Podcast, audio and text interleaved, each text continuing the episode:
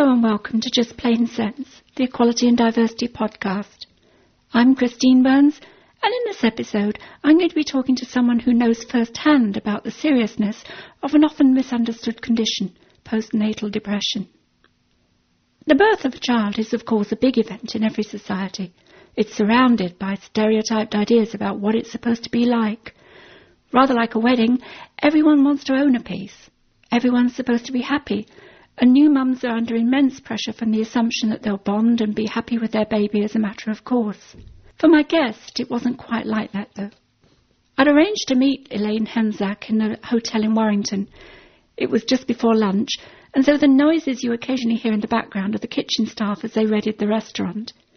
Undeterred by this, however, I began by asking Elaine how her experience had turned a happily anticipated event into the stuff of nightmares. Well, I was very much wanting my baby. I was 32 years old. I was very happily married. I was a school teacher. Everything in life up until that point had been planned, prepared, and when I did get pregnant, I was so excited. I genuinely felt I was the only mum in the entire world ever to get pregnant. Basically, because that's how special it felt to me, and for me, it was obviously very unique and a time to be treasured. I planned efficiently, I read up, I had everything prepared. I think the baby bag for hospital was packed before um, I was actually one month pregnant. everything was so organised and efficient. And even, my, well, my husband was also a teacher, and we'd even time the pregnancy so it would coincide with me having an extra long maternity leave because of the school summer holiday. So everything was, as I say, organised.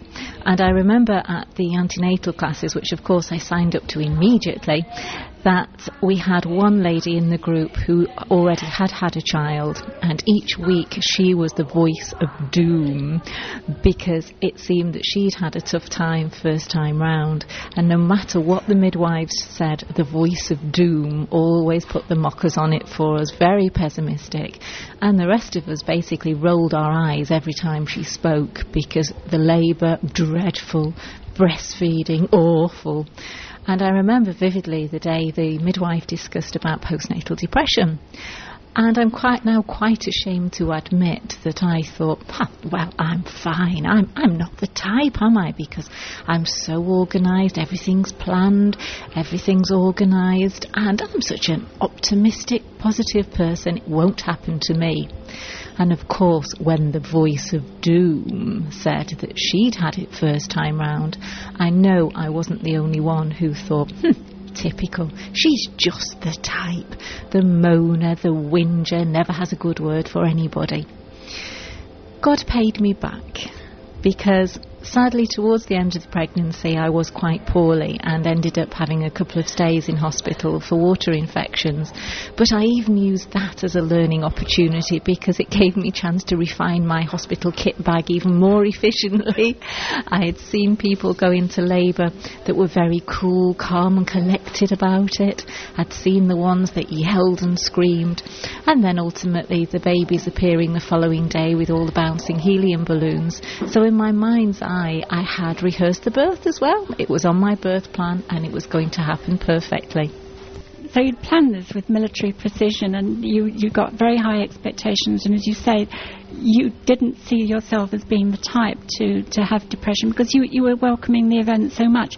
So what actually happened then?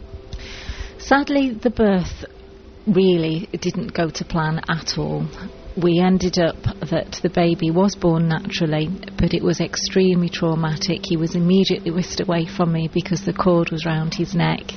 I then felt almost like I'd been abused because this wonderful moment I dreamed of for nearly 30 years of this newborn being placed on me didn't happen. And then there was more panic and mayhem because they said I had a retained placenta. And I remember thinking, but I'm not a cow. And I honestly thought that only happened on It Couldn't Happen to Vets or the programs.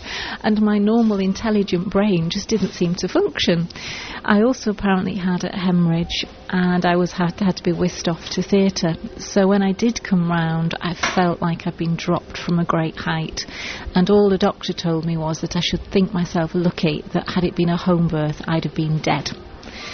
And that was the some point of the talk, anyone talking to me after that birth. But within 24 hours of this near death experience, I was on a very big, big high that all my dreams had come true and I had my wonderful little baby Dominic. He, though, hadn't read the same books that I had. He didn't sleep beyond two hours at a time, and I began to get more and more exhausted. When I was discharged from hospital, I immediately had felt myself I had to go back into my pre mother mode of everything being efficient, the washing on, the cushions straight, the post sorted, everything efficient, everything organised. And I tried to keep that pace up at the same time as the demands of this new little baby that was waking every two hours I did breastfeed because, again, that was on my list. I passionately wanted to do it, and I ended up having infections through that with mastitis a couple of times. And I seemed to put myself into this complete looking back hyperactivity mode. Everything had to be done, and I could do it.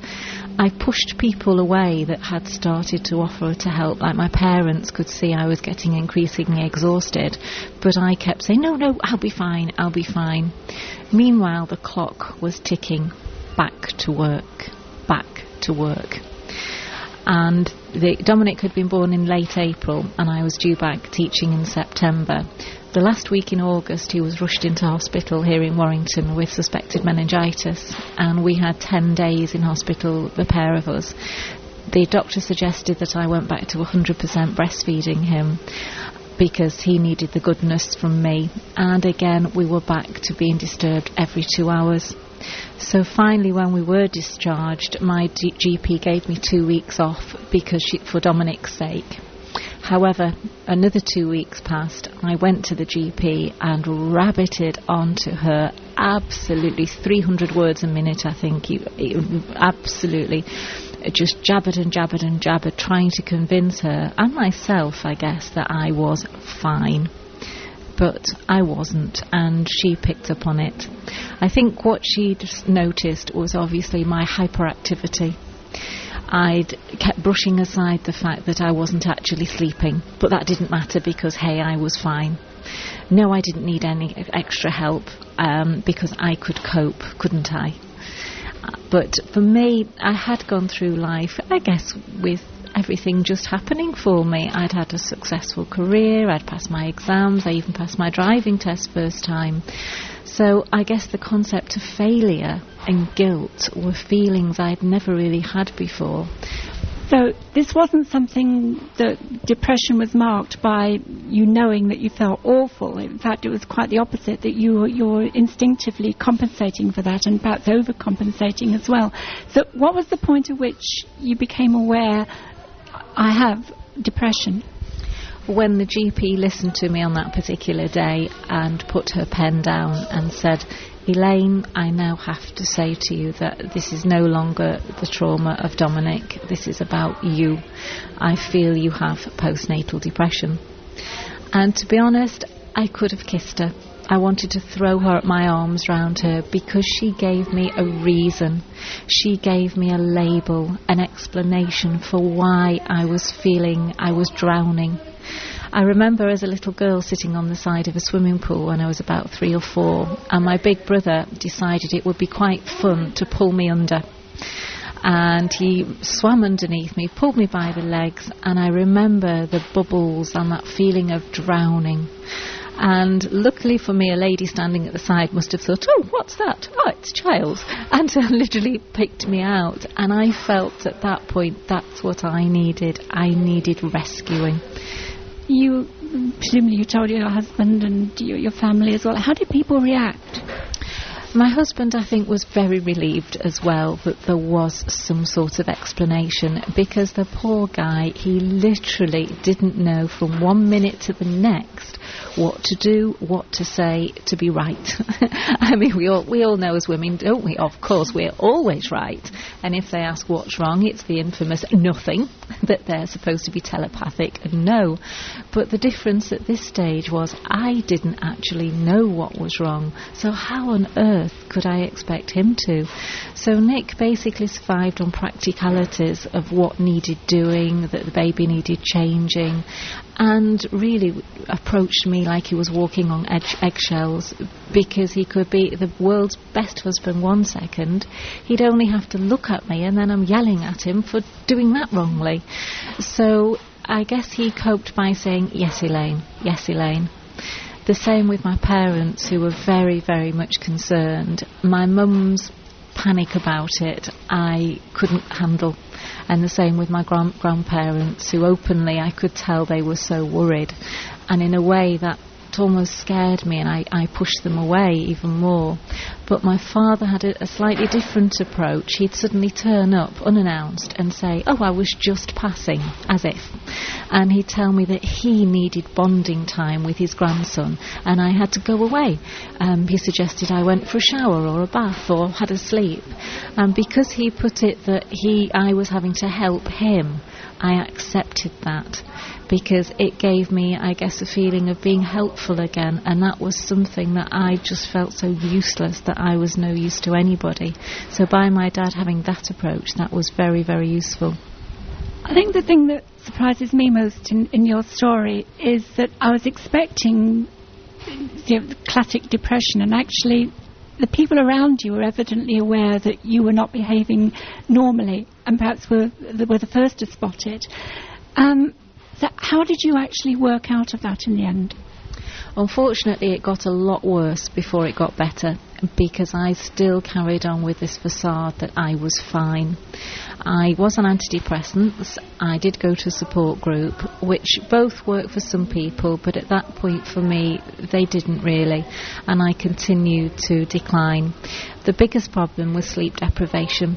I was adamant that I could cope, I could manage.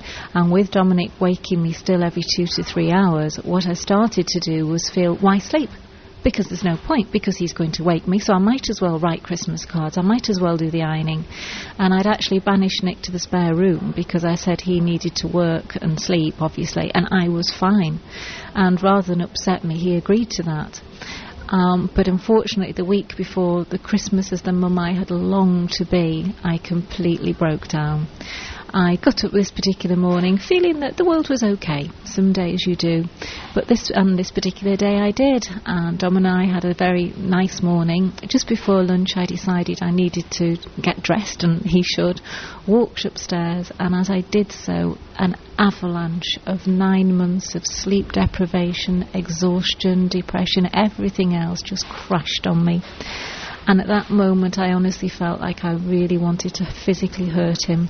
Luckily, I didn't. I put him in his cot.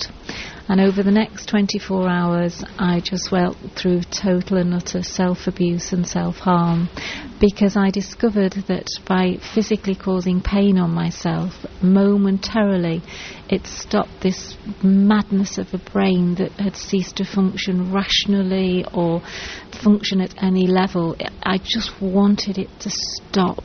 I didn't want to die, I remember yelling at people. I just want my brain to stop. It's a little bit like that feeling on a Sunday night. You know, when you've got an exam the following day and you're thinking, right, I'll go to bed early, 11 o'clock, right, okay, 10 past 10 or 10 past 12 quarter to one, 25 past one, quarter to three, and the more you're thinking, go to sleep, go to sleep, go to sleep, oh no, I've only four hours, 20 minutes to get up. It's like that feeling, but magnified three million times, and your brain just cannot switch off. And I think that's the point that people must get to when they do take that final step of suicide. They just want it switched off. Luckily for me, I didn't get that far, um, and, the fo- the following day, I was actually admitted to a psychiatric hospital. Which again, that feeling I described earlier of drowning, I really felt it at this point and I just couldn't function anymore. Even being asked, did I want tea or coffee, was just too much. I just couldn't do it. So I really did need rescuing. And what form did that take? I was told that because it was Christmas, I'd chosen a bad time and they didn't have the staffing for the local mother and baby unit, so therefore I would have to be admitted to just the general uh, women's psychiatric ward, which had people who were alcohol uh, abuse people, ladies with bipolar, senile dementia ladies, a totally mixed bag. Um, I was also told that because I'd threatened to harm my baby, I shouldn't be with him, and because I'd actually attacked my dad and I'd hurt myself, that I needed watching. Now, I've since learnt that actually being separated from my son, especially because I was still breastfeeding, was actually very, very cruel and shouldn't have happened. But at that point, I really didn't care. I was actually in hospital for two months in total.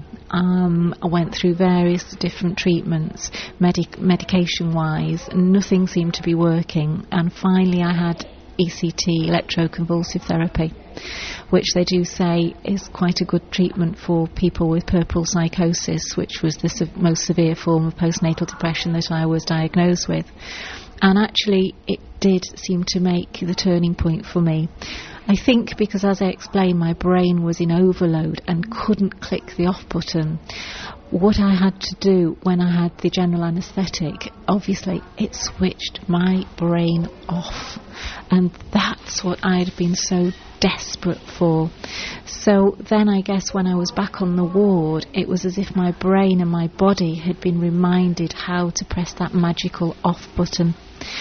So once that started happening uh, and my sleep was reinstated, little by little, I rebuilt my life again.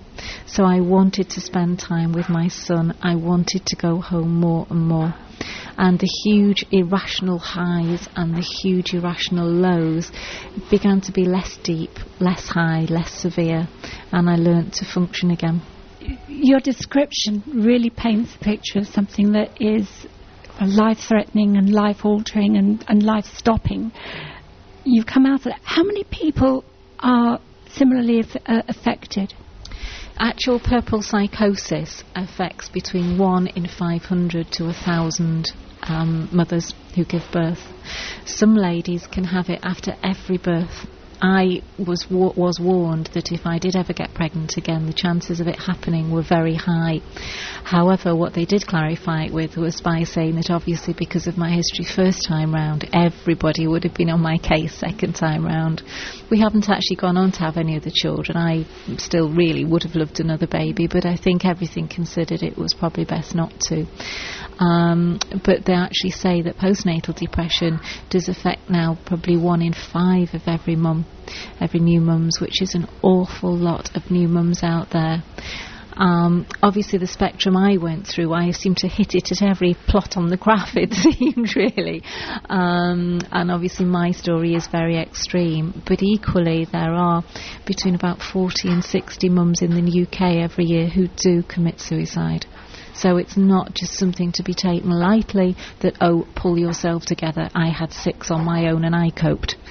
Um, it needs to be taken very, very seriously. And as you've, you've illustrated, there is no particular type. It can be, it can happen to any woman. Absolutely. And I now bitterly regret my, my original assumption that I wasn't the type. In fact, I cringe at myself for having that attitude because obviously it doesn't have any, like any illness, your level of intelligence, your level in society, your family circumstances, it has nothing to do with it. I, I felt that I had it all. So I had no excuse, no a reason for going like this. Maybe had I been a single mum on my own in a one bedroom flat with no support whatsoever, maybe the guilt might not have been as big. I don't know. But but that's why I really did feel that I, I shouldn't have had it, but by goodness I did. Now you've now made this your your life's passion as a writer and speaker and you've you've written a book. Yes, I ended up. I went back to teaching eventually when my son was about two and a half, and it wasn't easy. It was still some days were very hard, other days were fine, but the bad spells got uh, reduced bit by bit, and likewise the good spells got longer and more frequent. And I remember reading one day in the in the uh, local paper there's a church service to commemorate World Mental Health Day and it was actually the church that I'd gone walkabout in my nightie in the early hours of a December morning when I, I totally flipped. And I decided I should go. And I sat in the congregation listening to members of the clergy and members of the NHS talking about mental health problems and the stigma and the ignorance that surrounds it, and the fact that many people don't even admit to it, they won't put it on their CV because they feel so ashamed, and many people feel that that's it. Once you've been tarred with that brush, there's no way back. And I got this urge that started in my toes, worked its way up until I literally felt like something or somebody was saying, Get up there, girl. So I did. I walked up the aisle and said to my vicar, who knew me, please can I tell my story?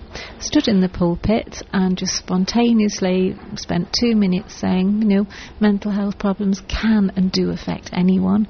You don't have to be the type, but given help, support, time and treatment, you can get your life back.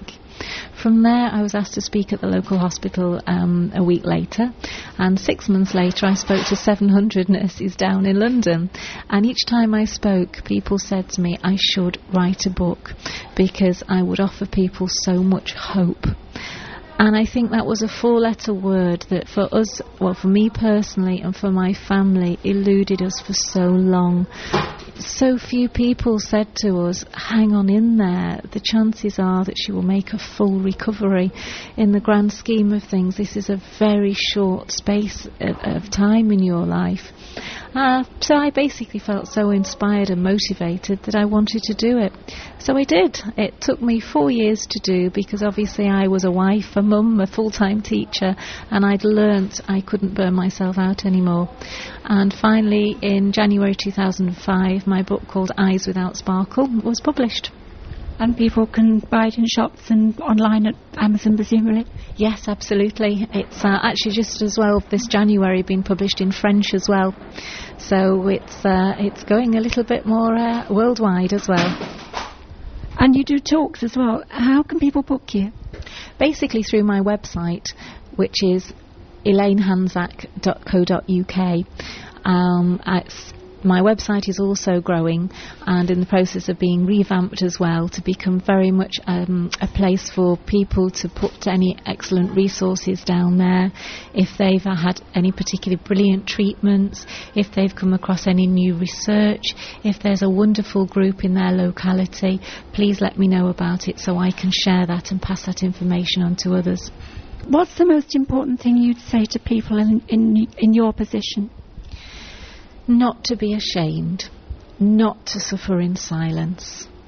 I did hear a very, very tragic story of a wonderful lady called Angela who lived down in New Newquay. She had spent 14 years trying to conceive her, her baby. When little baby Sophie was born, Angela developed puerperal psychosis and she walked off the cliff at New Newquay, leaving little Sophie now without a mum. Now, Angela's family want me to tell her story, and I passionately agree with that because I'm the happy ending. I'm what should happen. I'm still around to fully appreciate the wonders of motherhood that I had longed for for years. I finally got those. But if we all work together, let's make sure that there's no more Angelas.